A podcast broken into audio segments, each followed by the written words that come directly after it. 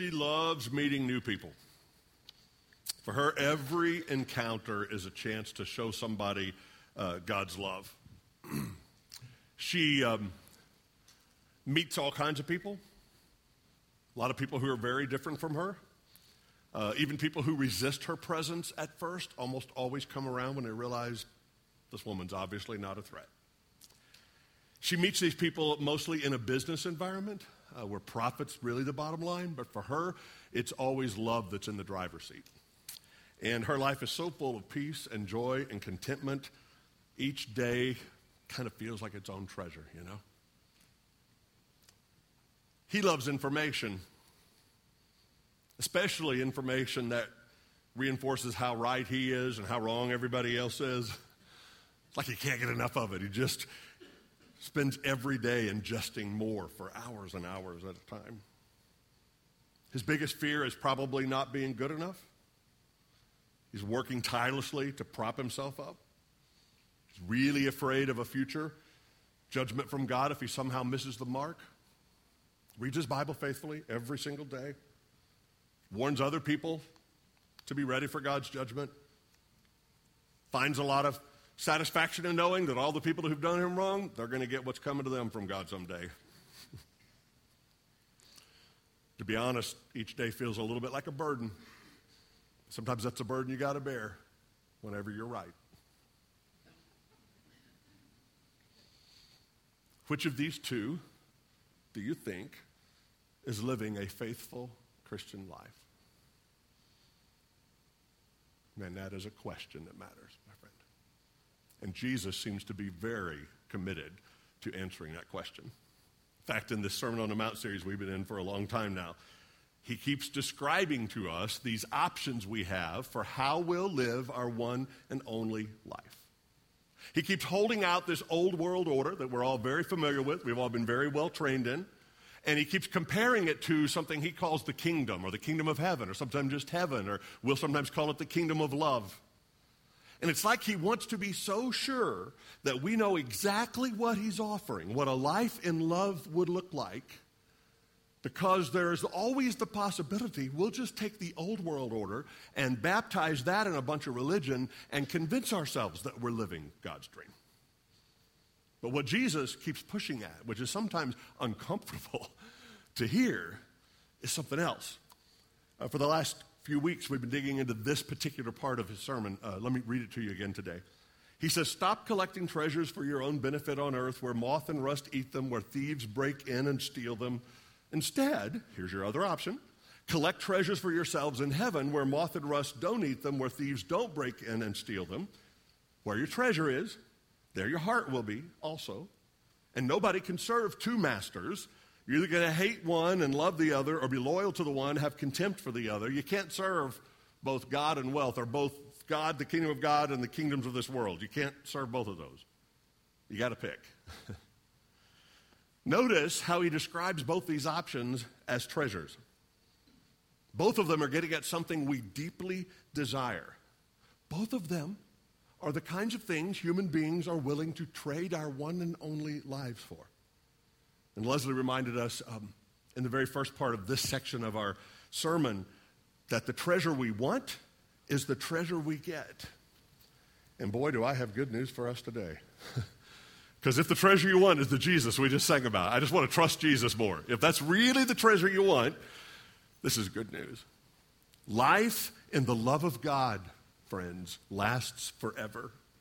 When I choose to treasure His presence in this life, I'm already learning how to enjoy Him in the next one.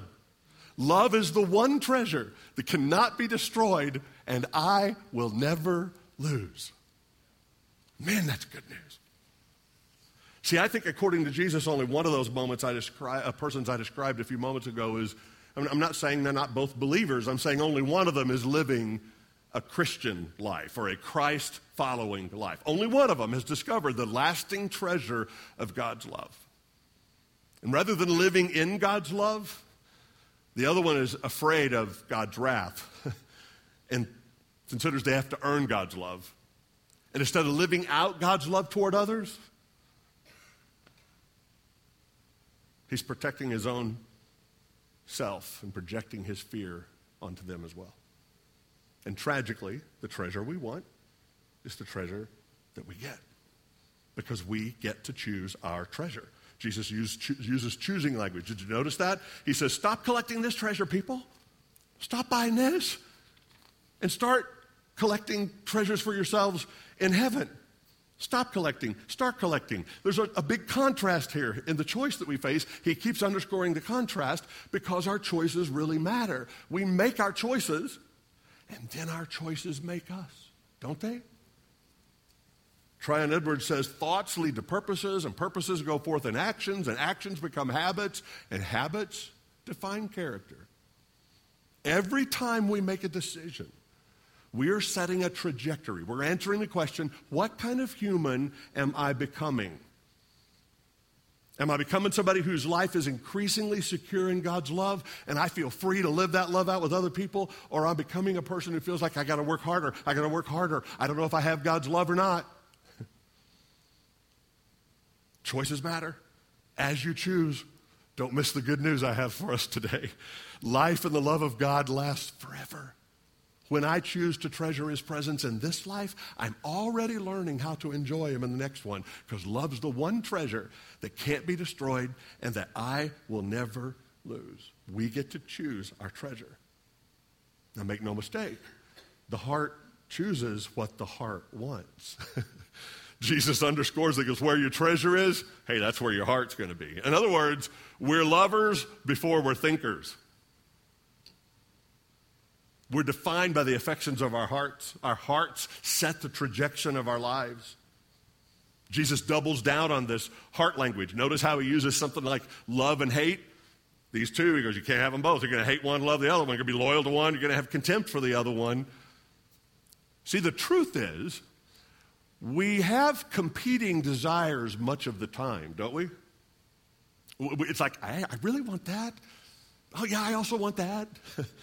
and if we don't get honest about the fact that sometimes there are multiple things that we want, then we'll almost always go for the one that feels good, looks the easiest, gives us the dopamine hit, whatever that is. Like, we'll just go for the low hanging fruit, you know? Which is why we teach in Get Real groups, Chuck, that it's so important for us to be able to get real with God, let Him meet us right where we are, good, bad, or ugly, because at least we're getting honest about what we want, you know, even if what we want is not that great. Because maybe if we get honest about it, there's a treasure we want more if we were just courageous enough to name it and uh, courageous enough to name the lies that are keeping us from it. Maybe if we held them out in front of us, like Jesus is telling us to do here, and we looked at them and go, ah, I could go there. Hmm, I could have this. Which one do I really want? Because our choices matter, and a heart chooses what the heart wants. We just got to get honest about that. And Jesus uses such graphic language to describe all of this because our choices have consequences, now consequences. They have forever consequences. This is your life we're talking about, right? You get, you get one go around. Your one and only life hangs in the balance of our choices, and every choice is answering that question What kind of human am I becoming? What kind of a human am I becoming? It's not a trivial question. You got to live with the person you're becoming. All the people around you have to live with the person you're becoming. And Scripture repeatedly bears out there's another moment coming someday when our choices are going to carry even greater consequences. The Apostle Paul says, We are going to all stand in front of the judgment seat of God, and each of us will give an account of ourselves to God. In other words, what's real about us will be revealed about us. the person we become will be known and shown. There'll be no hiding and no pretense at that moment. The me I be is the me we'll see. You're welcome. Glad to be back. Paul uses an even more jarring metaphor. One of his letters to early Christians like us. He says, No one could lay any other foundation besides the one that's already laid, which is Jesus Christ. Jesus, Jesus, how I trust you, right? So, whether someone builds then on top of that foundation with gold, silver, and precious stones, or wood, grass, and hay, each one's work, each one's treasure will be clearly shown. The day will make it clear because it'll be revealed with fire. The fire will test the quality of each one's work. If anyone's work survives, they'll get a reward. If anyone's work goes up in flames, they'll lose it. However, they themselves will be saved, but like they've gone through a fire. Now let's talk about that a moment because that one gets misused all over the place. It's actually good news. Notice we build on the foundation of Jesus by how we live our lives. Listen, friends, two things can be true at the same time, right? I have been rescued by Jesus from the kingdom of darkness, and I have been put into the kingdom of love. And I get to partner with him in that kingdom of love with what he's up to in the world. Paul put it like this elsewhere. He said, We are God's accomplishment. Done. Signed, sealed, delivered created in Christ Jesus to do good things.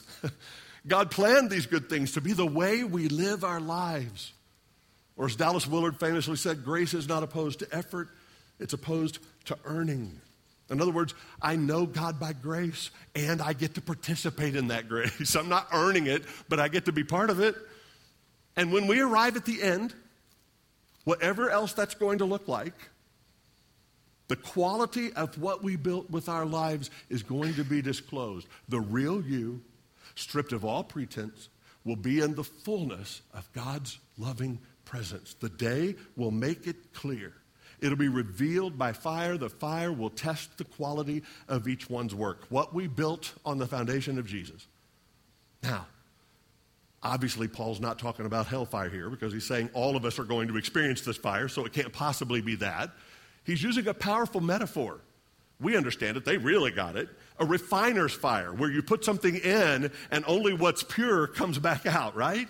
And what he's saying is the question that will really matter on that day when our works are tested is to what degree are we compatible with God's love? Everything that is of love is going to survive the fire. Whatever's not compatible with love will go up in flames and be lost. Only love is fireproof. I'll say that again. Only love is fireproof. And Paul's quite clear you're not going to be lost. Just might not be the most fun day you've ever had. if all your treasure was built over here and it didn't include a deep devotion to love, and you got to watch all that go up in smoke, it's like, whoo, that might not be fun. Paul's just saying your choices have consequences now and forever. It's why we're so deeply committed to this idea of equipping people to become an unstoppable source of God's love, like Chuck in our world. Because life and the love of God lasts forever. When I choose to treasure his presence in this life, I'm already learning to enjoy him in the next one. Love's the one treasure that cannot be destroyed, and I will never lose. And that is good news. It is for me. I know some of you uh, grew up in um, maybe spiritual training that looks something like this top diagram. If we could bring them up real quickly here. Um, oh, I'm living my life, and someday I'm going to die, and then I'm going to go up to heaven where I'm going to have eternal life. but the more and more that I've read Scripture, the clearer there is to me that Jesus isn't talking about going to heaven when we die. He almost never talks about going to heaven when we die, by the way. When we're storing up treasure where moth and rust can't corrupt and where thieves can't steal it, he's basically saying you're bringing the life of heaven into your life right now. Come and live the life of the heavens, people. This is the other option that God's making available to us in Jesus. Just trust Jesus and build on that foundation a life of love. And it's like you're living in heaven now.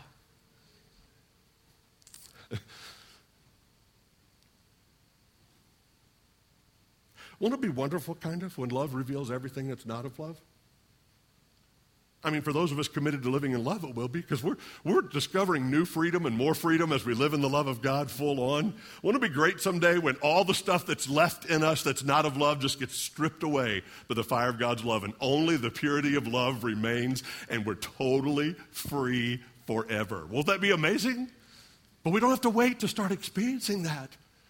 See, the fire of God's judgment, in this case, what we're talking about here, it's not something for us to fear or avoid. It's actually something for those of us committed to love to anticipate, to long for, to look forward to this incredible day of truth and freedom. You know what would be even better? What if we would be so completely at home in God's love in this part of our life that when the death moment comes and we're ushered into the next part, we don't even notice? We've shared this with you before. Uh, Dallas Willard first compelled me with this vision years ago when I, I read his famous quote I think that when I die, it might be some time before I know it. Wouldn't that be great?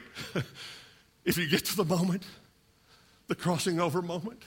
And all it is is like a continuation, even better, of the story you already live in. It's like, now I get to the rest of the story. It's going to be an even better experience of this amazing story with God I've been living for years. That's what it looks like. Listen to me, friends. Such good news today. Life and the love of God lasts forever. And when I choose to treasure His presence in this life, I'm already learning how to enjoy Him in the next one. Because love's the one treasure, it can never be destroyed, and I will never lose. David, would you come up and uh, join me, help me wherever you are? I have a prayer for you today. It's one of my favorite prayers in all of Scripture. Says, My response is to get down on my knees before the Father, this magnificent Father who parcels out all heaven and earth. I ask him to strengthen you by his Spirit, not a brute strength but a glorious inner strength that Christ will live in you as you open the door and invite him in. And I ask him that with both feet planted firmly on love, you'll be able to take in, with all the followers of Jesus, the extravagant dimensions of Christ's love. Reach out and experience the breadth, test its length, plumb the depths, rise to the heights, live full lives, full in the goodness of God. That's my prayer for us this morning. I'm going to attempt a song. It's one of the favorite hymns of my childhood. And we're going to leave some of that prayer up there on the screen for you. And I hope that maybe uh, as you listen to the words of this song, that I think captures the love of God so beautifully for me that maybe it'll also capture it for you. And ask yourself, what choice? What choice am I making?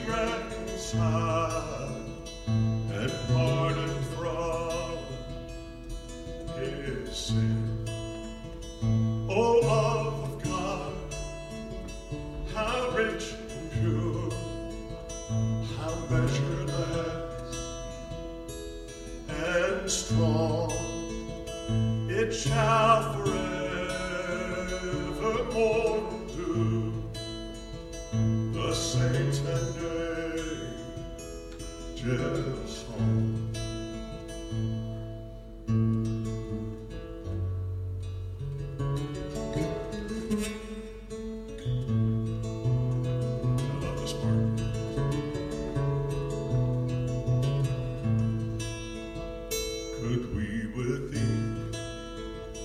The old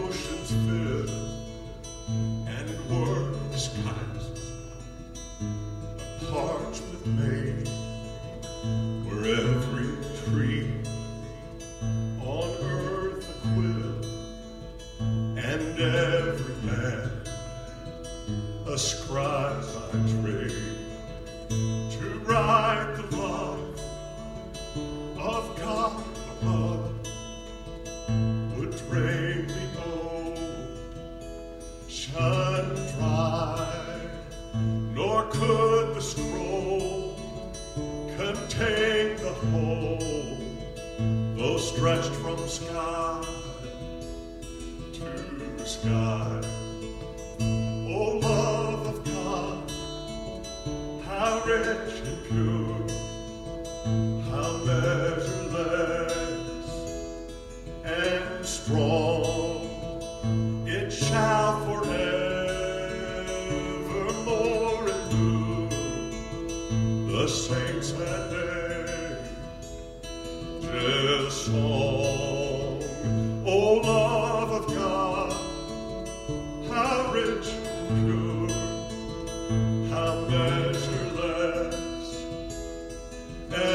and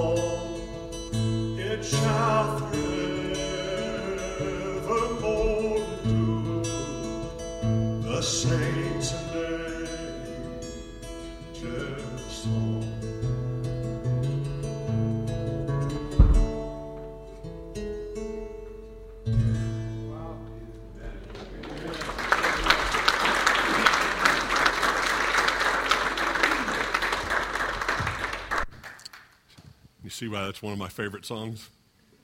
There's a song I break out into at the house sometimes. I scare my wife to death. She'll be like, Would you stop that? It's the love of God, honey.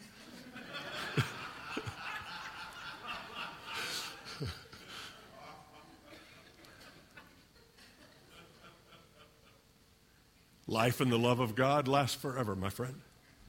When I choose to treasure his presence in this life, I'm already learning to enjoy him in the next one because love is the one treasure cannot be destroyed and I will never lose.